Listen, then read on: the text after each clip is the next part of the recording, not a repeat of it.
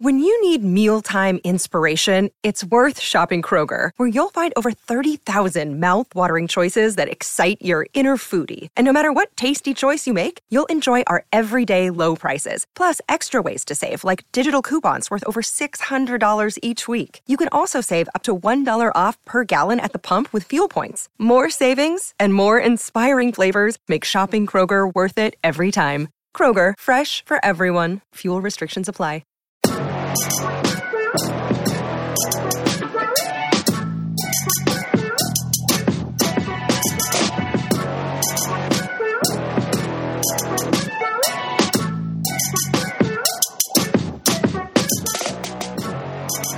Welcome back to The Blackout. We're here for a Week 10 ATS Pick'em Pod, as always, coming to you from BellyUpSports.com. He is Alan Denton. I am Thomas Black, here recording on Halloween night with only five weeks left in the regular season. Alan, it's amazing to think that we have now reached the final third of the regular season. How are you doing tonight on a spooky night with a lot of college football to discuss and a lot of things going down in the Pick'ems? I'm doing really well, bro. And I think I just saw Connor Stalions leave my bathroom. so he was trying to steal some trick or treats and all that kind of stuff it's a weird weird time to be alive. Well, you find him in your bathroom. You talked about kind of replacing him and working with the Michigan program recently. So if you do some stalking of other college football programs and that kind of thing, we understand it. There's extra eyeballs and extra pieces of data and recordings that need to be done for all the good folks looking to gain an edge out there around the country. That's exactly right. He knows just by our signs whether we're going to go number one or number two. Very, very much so. and now, as we look at the leaderboard in the ATS, let's look at the top of the leaderboard just like we always do. We've got William in first place, as he has been for a little while now, with 56 wins on the season. He's leading the way for $175. He's winning at 62% on the season. Incredible work there by William.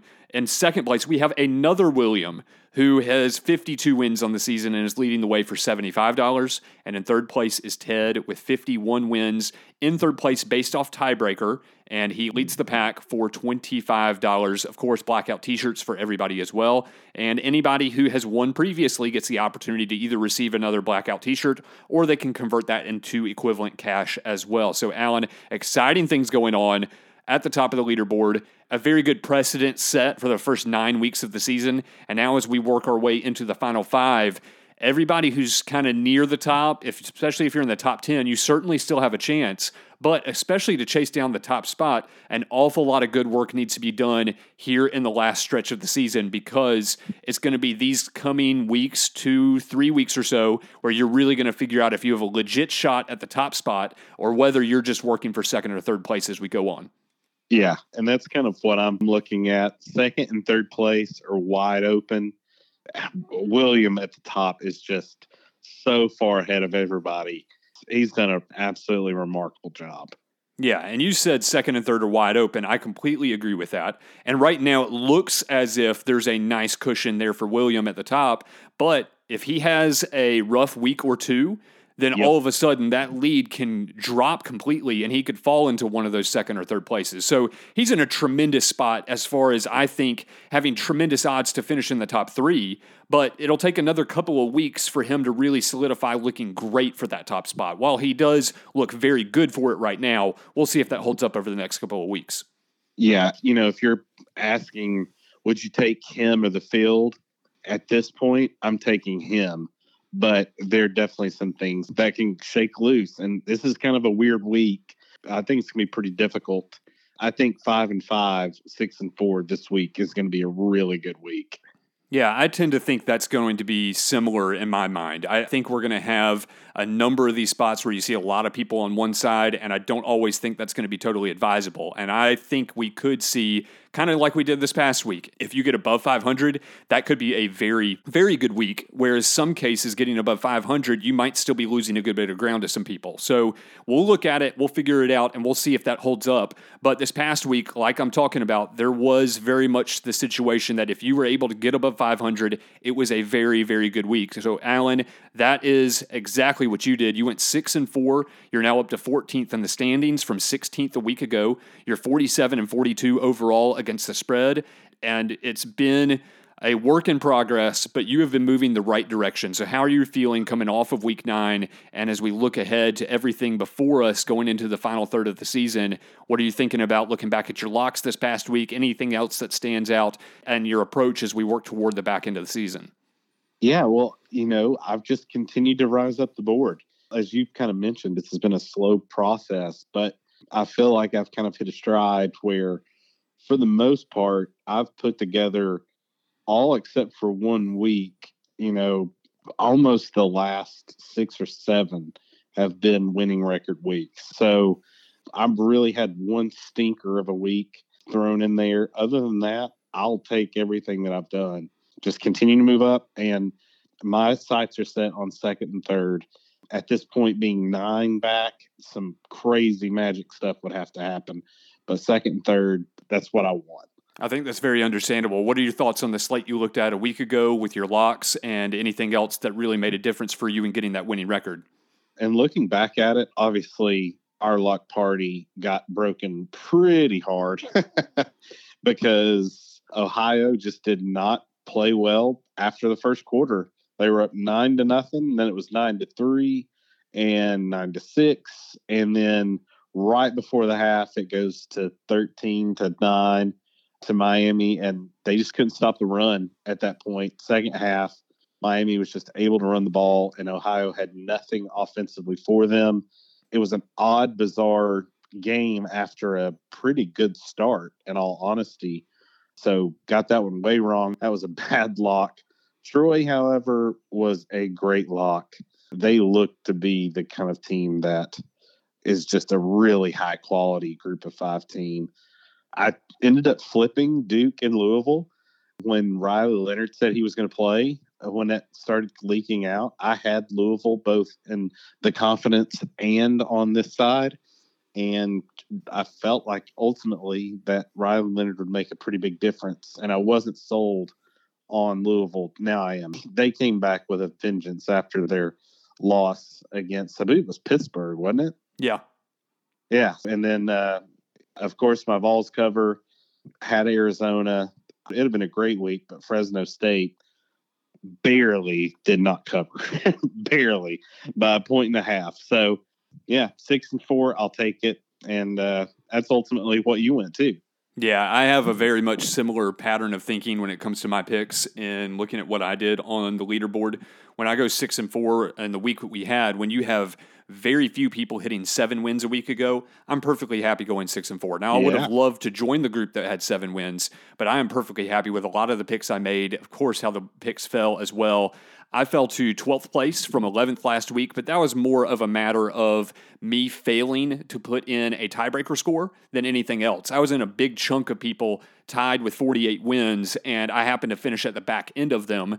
So it now puts me in a spot where I have a little bit of work to do, but really I think I'm in a better standing than I was a week ago, even though I'm a spot lower in the standings. Really just a brain fart there that left me at the back of the pack based off tiebreakers for that grouping of people. But I am 48 and 42 against the spread on the season, and my locks went as follows. Of course, Alan already documented we lost our lock party with Ohio, minus six and a half points. That now sticks us at two and two in lock parties on the season, so certainly not where we'd like to be but it's better than we did a year ago during the regular season where we went a horrendous 0 4 in lock parties. We're 2 and 2 so far this year. We're 7 and 7 overall. Of course, we are wanting to make that trend go up, but we've hit 7 of our last 10. So we're still overall doing pretty well in recent history on these things, even though we've missed the last two now. And then on the winning side, I took Oregon minus six and a half points at Utah, and that one was clear and away the right side after about the first six possessions of the game. Oregon goes on to win 35 to 6 absolute dominant fashion. So the Ducks backed me up on that one. That was tremendous. And then over on the Confidence Pick and Pod a week ago, I handed out a lot of loss insurance. I talked about Boise State lowering them in value down to about a middle range pick on my board versus Wyoming. Now, Boise State was way better than Wyoming, and I thought that could have been true, but I was a little nervous about that game, and I think for justifiable reasons. But if you took any of that advice, you might have ended up on Wyoming plus four and a half points like I did. Now, that would have turned into a losing pick. But I also handed out loss insurance for Oregon State. I dropped them down to the very bottom of my confidence pick 'em board at a value of one. That should have been a clear sign that I was on Arizona plus three and a half points, even though it wasn't a lock last week. I did hand out a confidence value pick thinking that that upset was in play, and that came out clearly in my favor. So you could almost say that my confidence value picks would have led you to a one in one record against the spread, just like I did with my picks on the ATS Pick'em Pod. And then when you look at what Alan did when he's giving you Troy minus five and a half, we both had the same loss with Ohio minus six and a half points, giving that out on the show. Then we only count one of those as a loss, of course, because that's not doubled up for anybody that took the advice. And when you look at the picks we gave out on the ATS Pick 'em Pod a week ago, that means we led people to a two and one record. You dump in my confidence value picks with a one and one mark. Really, Alan, I look at that as a three and two mark we led people to with our picks that we handed out on the show. And again, that's a winning mark. And when you get to three and two, that's 60% out of five games. And again, when you got to six and four or seven and three, you're right there at the top of the group from a week ago. That's a great spot to be in. So even though we didn't excel with the picks we gave out, I think we gave out plenty of good enough information to be able to set people up for a successful week against the spread. Yeah, very much so. You and I both, I feel like, have really gotten our sea legs now in this competition, which is fun. I love that both of us are above 500 for the year we're in a good spot now. Yeah, I think we really are in a good spot, and that could all come crashing back down to earth as we enter into sure. a new week. But but really, I think we've had very few plays this season that have been way way off. You mentioned this week that it was Ohio versus Miami of Ohio. That one was pretty far off from what we expected. But even with the start of the game, I think there was a good rationale that we had, but we just clearly didn't see Aveon Smith and Miami of Ohio playing the way they did. They happened to do it, so a bad read by us. But I do think we've had very few bad reads in a lot of these games, even in a lot of our losses. I think we've had good reads of games. They've just kind of flipped the other way. And I think a lot of our picks going above 500 is indicative of the fact that we've been on top of our stuff this season. When you look at yeah. Zane Chappalear, he went 5 and 5 a week ago. He's in 18th place. He was in the same spot a week before. He's now 46 and 44 against the spread on the season. And he did hand out a loss with Wyoming plus four and a half points, but there were a lot of people on that side in our pick'em group. I think that one was pretty balanced both ways. So I cannot blame anybody for thinking that Wyoming could have covered the spread there, but obviously Boise State was clear and away the better team in that matchup. And then a little bit of a pick back and forth that Zane offered up. He gave a pick dependent upon Riley Leonard's status in the Duke Louisville game. He said if Riley Leonard's out, take Louisville minus four and a half points. If Riley Leonard plays, take Duke plus four and a half points. Now, Riley Leonard did play. And siding with Duke was not the right side, but I looked back at Zane's picks just to make sure I got everything documented right. And he actually had Louisville minus the four and a half points. So I don't know exactly where his lock landed and what kind of advice was taken by the readers that get our email each week at the team captain level, but certainly a injury piece of news that was being paid attention to closely by Zane and one that we would certainly encourage you to have knowledge about as you're looking at these games. It's something that really can dictate the way you feel about some of these matchups and some of the people who just play the contest but go in blindly not paying attention to injury news, it can be very costly, Alan. Yeah, it very much can. It was very clear Riley in playing that game, he was not anywhere close to 100%. And I would have loved to have seen what they could have done with their backup quarterback, who they had success against NC State before the bye week, and it just didn't work out.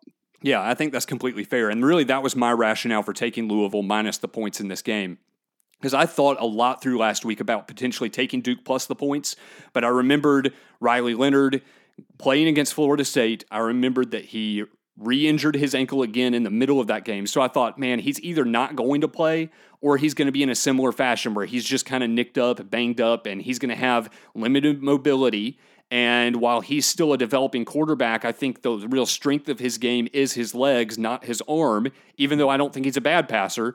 I just think that was a limiting factor for me in thinking, why would I side with Duke when Riley Leonard's still a question mark? And even if he does play, I thought he's not going to be close to 100%. So, really, that was the reason I went with Louisville minus the points. Obviously, it paid off big time. Very much so. All right, Alan, if you're ready for it, why don't we go ahead and dive into some ATS locks here in week 10? Let's do it, man. All right. Because of tiebreakers last week, Alan did record a tiebreaker score in our contest in the ATS Pick'em a week ago. I already mentioned I did not. So, Alan, you're going to start us because of the tiebreaker with both of us going six and four in our week nine picks. You go ahead and take us away with your first ATS lock of week 10.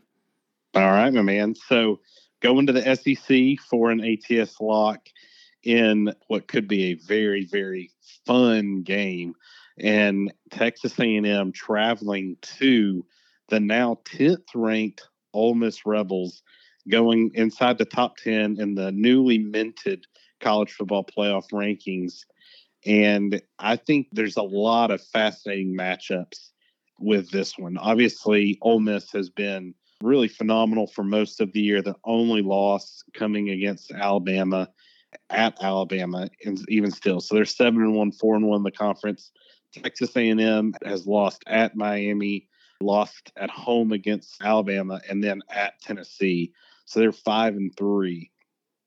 But I find this game fascinating for just so many different reasons. Ole Miss is clearly more explosive than Texas A&M is. However, A&M's defense is significantly better, and this will be the best defense Ole Miss has played since that Alabama team held them to 10. And particularly, they are really, really good against the run. The only team that's been able to run on them is Tennessee. And Tennessee is a top five rushing team in the entire nation. I think because of the spread that was, not currently is, this spread was four and a half for Ole Miss at home. I am absolutely absolutely not buying that Ole Miss is going to beat this A&M team by that because Max Johnson has proven to be pretty doggone good and efficient with Ainias Smith and Evan Stewart and his brother as a tight end. This is a team that can hang with them offensively as well.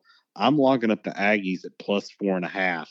And I think a lot of people are with me on that because the line has moved significantly all the way down to Ole Miss at minus three. I was hoping that as we looked at the college football slate for week 10, that this matchup was going to be amongst our pick 'em. I tended to believe it was because I knew this spread was not going to be very big.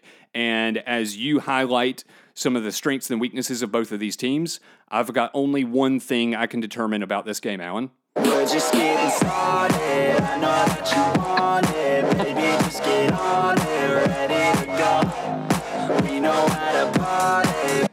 Now, the lock parties have not necessarily gone our way as of late. We are 0 for our last two, but I've documented the run that Alan and I have been on. We've won seven of our last 10, and that's with a cold stretch as of late. So let's see if we can turn this thing around, Alan, because I'm looking at a lot of the same things you are. Ole Miss comes in with their top 10 college football ranking as of tonight. They only have the one loss, as you talked about. But I go back and look at a lot of these wins against, I think, what is mostly subpar competition. You look at the game against Tulane, where they won on the road. They struggled with the Green Wave for a long time with a backup quarterback on the field. Go back to the game against Georgia Tech, where they gave up a bunch of yards in a 25 point win against Georgia Tech. Now, the Yellow Jackets have been decent, but that still alarms me just a little bit. Then when you go to the game at Alabama, Ole Miss was held to 300 yards of offense. You go to the game against LSU, and you talked about significantly better defense on the side of the Aggies in this matchup. Highlight this game against LSU, where there were over 1,300 yards produced by both of these teams in a 55 49 win for Ole Miss.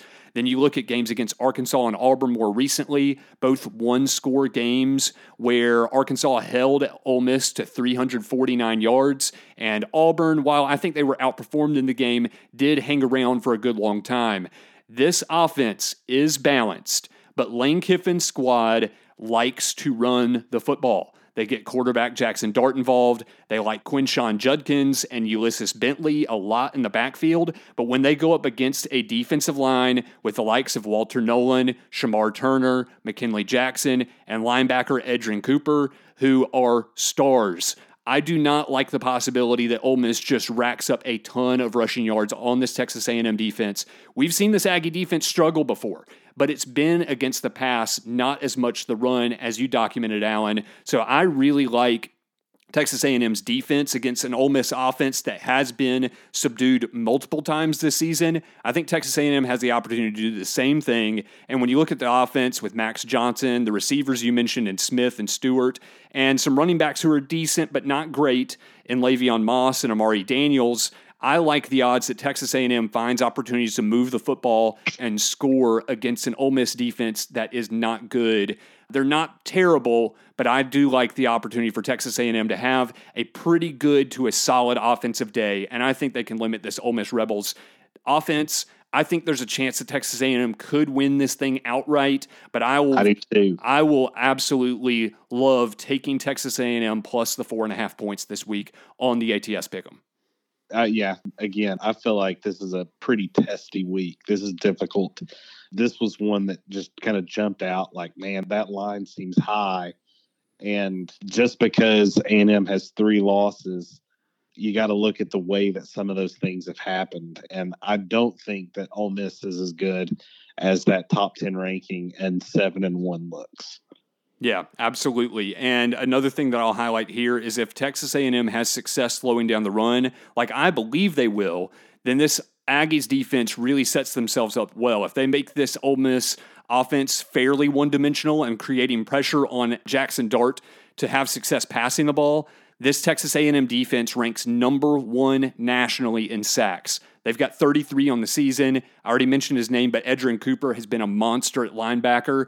I look at that as a significant edge and a difference in this game that really stands out to me because this Ole Miss offense and what Lane Kiffin typically has has been known to be a very, very good offense. And I think they're good this year, but I don't think they're great. So I think the best unit on the field is probably the Texas A&M defense. Even though they do have a severe weakness in the secondary, I just don't think Ole Miss is super well equipped to take advantage of that. They're probably going to hit on some shots. Lane Kiffin's probably going to scheme some guys open, but I don't think it's going to happen often enough to where Texas A&M should be really worried about this game getting away from them. So I very much do like the side that we're both on. Alan, I really hope we get back on the right side of some of these lock parties. Me too, dude. Me too. All right, Alan, where are you going for your second ATS lock of week 10? All right, I'm going with a team that I've picked against twice and have made me look silly twice. We're going to a group of five matchup and went one and one in my group of five matchups last week that I talked about on the podcast. But I'm going James Madison at Georgia State. For some reason, we've seen these teams an abundance of times. This is like between the two, we've picked them like eight different times this year which is pretty wild. But, you know, in looking at them, they're both formidable teams. James Madison is a five and a half point favorite on the road. Georgia State is very good offensively, averaging 415 yards. They're pretty balanced, which is something that overall has led to them being able to get to a six and two mark, averaging 191 yards rushing and 224 through the air. When you look at James Madison, you look at a team that offensively is pretty explosive through the air. A lot of big passing plays with McCloud as their quarterback and able to run the ball, even with him as a dual threat type of guy. But when you turn the page and start looking defensively, this is where James Madison is able to take advantage James Madison does not allow you to run the ball, averaging less than 50 yards per game allowed. And I think that's going to travel. Whereas Georgia State's defense allows over 400 yards per game. I think that James Madison goes on the road, gets to 9 and 0, not just beats them, but covers. So I'm locking up James Madison at minus five and a half this reminds me of the Troy versus Texas State game last week that turned out to be right. That is fair. And you look at a comp game that James Madison has already played earlier this year in a big win they had against Georgia Southern, a team that likes to throw the ball a lot. Now, I think Georgia State runs the ball better than Georgia Southern does, but you already documented how well James Madison has played against the run this season. So I believe I agree with you. I have James Madison selected minus five and a half points on my board right now. And the only reason I didn't really put it at the very top of my selections this week and think about it as a lock is because I do have a little bit of trepidation about a backdoor cover type of thing with Georgia State. I feel pretty dang confident that James Madison's going to win this game like you do. It's just when you have an explosive offense on the other side and one that James Madison has shown the ability to play well against so far this season I think there's probably a pretty good chance that James Madison covers, but I wouldn't say that it's just one that they're going to win super, super easily or easily cover by, you know, winning by a couple of scores. That could happen, and I believe it's certainly an outcome that could come true. But when you have a Georgia State team that does have success on both the ground and the air, and you look at a James Madison defense that has been dominant against the run, but has been susceptible through the air, I think it is an opportunity that if Darren Grainger and company put together a good game plan, if Grainger protects the football, they could see some success through the air. And if they even do that successfully throughout 60 minutes, and if that's dependable for them, I think you could see the chance that Georgia State probably covers in this game. I don't think there's a lot of odds that they win this game outright, but with James Madison, they've been a dependable team. They've got a good defense for the most part, outside of maybe the defensive passing game. And I do like this offense against the Georgia State Panthers team that does give up a lot of yards defensively. And it's not a ton on the ground, but James Madison is better through the air than they are on the ground anyway, and that's really where Georgia State is susceptible. So I like everything that you're saying. I do believe I'm going to be on James Madison minus five and a half points. I do just worry a little bit about a backdoor cover type situation. Let's say that James Madison is up by 10 points late and Georgia State puts up a late touchdown or something like that. But I do believe James Madison is probably good enough to win this game a good number of times out of 10. I don't feel like there is a huge threat for the win, but I will very likely be on James Madison minus the points. I appreciate that. I'm glad you're with me with a little bit of trepidation, which I understand. But this was one that I felt pretty good about just because that line is under the touchdown. And I think for the most part, they'll probably be 10 to 14 points ahead for most of the game. Mm-hmm. And as long as you're not looking at that crazy, weird backdoor cover type situation, this one feels pretty safe. Well, and the deal is if they get up by 14 and they're able to consistently hold that, then you should be feeling pretty safe with minus five and a half. So yeah. even a late touchdown, you know, gives you a seven point cushion there. So, I mean, I think there's odds that that could happen. I don't know how likely it is, but yeah, I tend to agree with you. And when I say I have a little bit of trepidation, it's not even that I feel very shaky about this pick. It's like this is one of the ones that I was considering for a lock, and I think I crossed it off kind of quickly when I was comparing some other matchups that I liked a little bit more. But this is certainly one that I was considering for a lock, and definitely one of the more favorable plays I find this week when looking at the board. Yeah, absolutely. All right, with my second ATS lock, I'm going to go to the Pac 12 where we have a team that we just had in the confidence pick 'em, and I just gave a warning about pulling an upset a week ago. That's with the Arizona Wildcats facing off at home versus the UCLA Bruins, where we have Arizona as a two and a half point underdog. Now, this Arizona team has been noteworthy of late. We talked about this last week on the podcast. They had a seven point loss against Washington. They had a two point triple overtime loss at Southern Cal, both teams that are far more talented than Arizona, and they put um, a good bit of a scare, certainly into Southern Cal, not quite as much against Washington, but then they dominated Washington State, and then they pulled off the upset at home versus Oregon State this past week. And I've talked about them a good bit now. Noah Fifita, the freshman quarterback, has come in and done a tremendous job in the absence of Jayden de Laura, who's been injured recently. They've got a couple of really talented wide receivers in Tetairoa McMillan and Jacob Cowing. These guys are tremendous. They've got a decent running back in Jonah Coleman, who had success last week as well. Then you look over at UCLA, and Alan, I have some interesting thoughts on UCLA because it's been a couple of weeks since we've seen them in the pick'em, but man, we grew used to them in a three-week stretch where they lost at Utah 14 to 7. They won against Washington State 25 17 and they lost the next week at Oregon State 36 to 24. And man, I got a little disgruntled during this stretch because we had this team in the pick'em three times, and each of the three games, I was on the side with UCLA. And I came back out of this stretch with a one and two record in the confidence pick'em, and certainly not a good record against the spread either. And I'll go as far to say that I had a smoky stench about my body that I could not shake for a couple of weeks. And it's because Dante Moore did nothing but hit the self destruct button again and again. And the massive crater that he left in the ground with smoke billowing out everywhere got me all caught up in it. And I couldn't shake it for a bit. But Dante Moore in those games, remember, he threw one pick against Utah. It was right at the beginning of the game, a pick six. Then he threw two picks against Washington State, one of those a pick six. And then three interceptions against Oregon State, one of those a pick six. Three straight games with a pick six. But what Chip Kelly has done since then, he's disabled the self destruct button. That's because he has benched Dante Moore, and instead he has put in veteran quarterback Ethan Garbers, who has done a tremendous job the last couple of weeks at Stanford and versus Colorado. Not great competition, but he's gone 40 of 55 for 509 yards, four touchdowns, and an interception. And when you look at the quarterback situation heading into this week, Chip Kelly has come out and said he is not naming a starting quarterback. So, with the way that Garbers has played, I think there's probably a pretty good chance he plays this game on the road.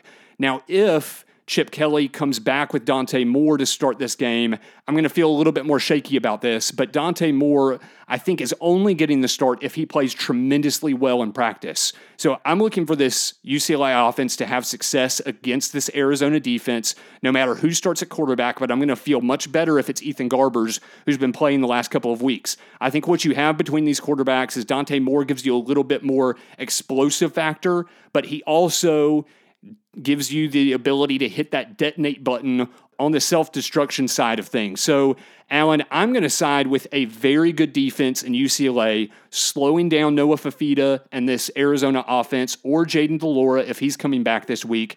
And I'm going to look for UCLA to produce some things offensively to have success. I'm locking up the Bruins and siding with them once again. I think I've gotten that stench off of me. I'm taking the Bruins minus two and a half points this week in an ATS lock. Interesting. Interesting. I will be talking about this game on the other side in the next episode. However, I'm not going to be with you on this one. just in looking at it in the way that Arizona has been playing, just a significantly, significantly improved team. Just Jedd Fisch has done a masterful job I think the past two weeks for UCLA at Stanford and Colorado have been against teams, quite frankly, that barely have defenses at all and are barely fielding defenses at all. Now, UCLA's defense is legit. But Arizona is not a team that needs to be able to run the ball all that efficiently to be able to move. Fifita has come in and done an incredible job if this were UCLA, I would be with you. But unless something drastically changes, I'm going to be on the side of the Wildcats in this one. I can't blame you. They've played great football, and I like Arizona. Please do not misinterpret what I'm saying. I'm not telling this to you, Alan. I'm talking to the listener here.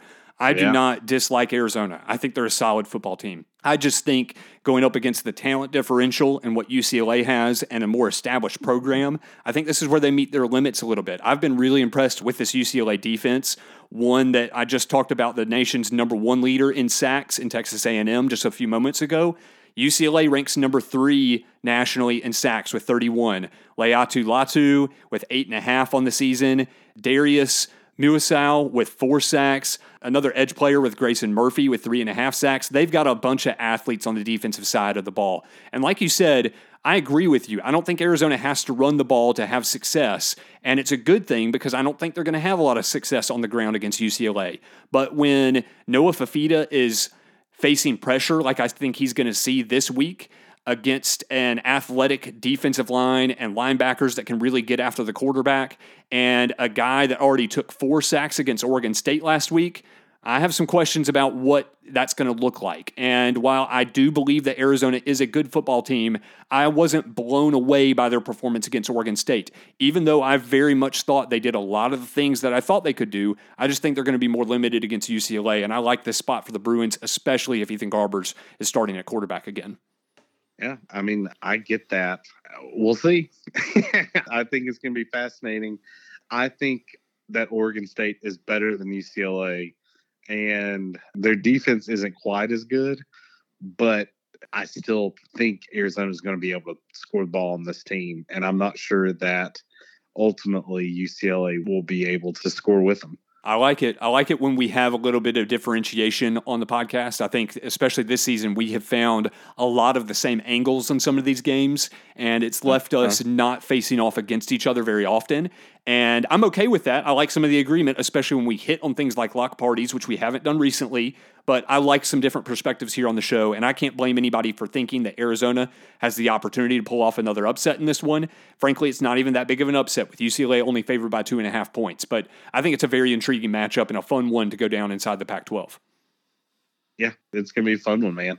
All right, now Alan and I have another pick and pod to record. That's of the confidence variety. And if you want to listen to that, all you need to do is become a walk on supporter of the show at $2.50 a month over on Patreon. That's where you're going to get a confidence value play from Alan in this UCLA Arizona game.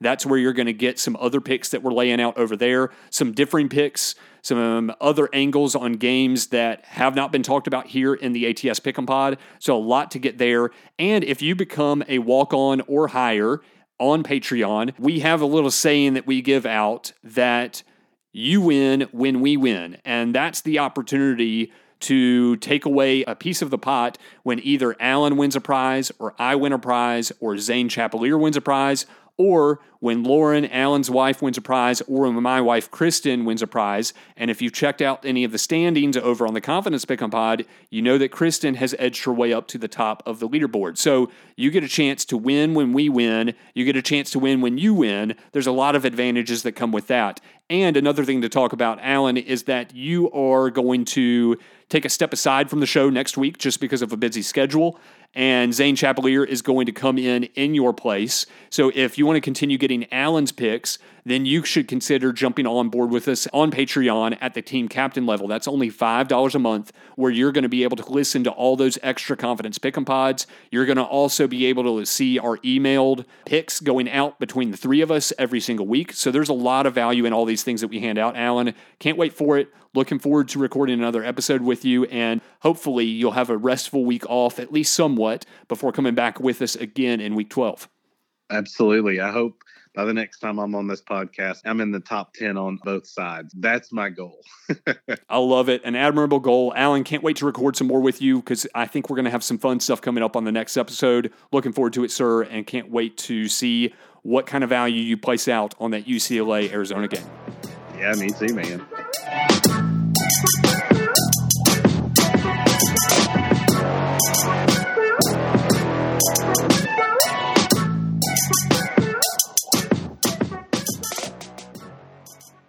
Thank you for listening to this Belly Up Sports Podcast Network product. Some said we go belly up, so we made it our name, and we're still here.